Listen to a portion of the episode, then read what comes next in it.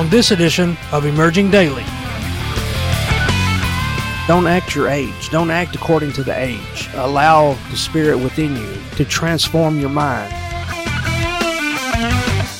It's a belief system and a thought system that we're under. And he says that we shouldn't be under that.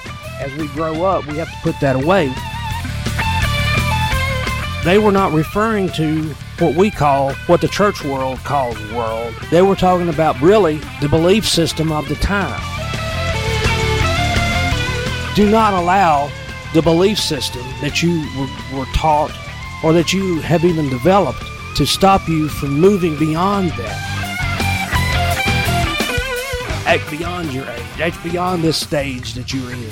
Act beyond your belief system. Act beyond your thought system and be transformed.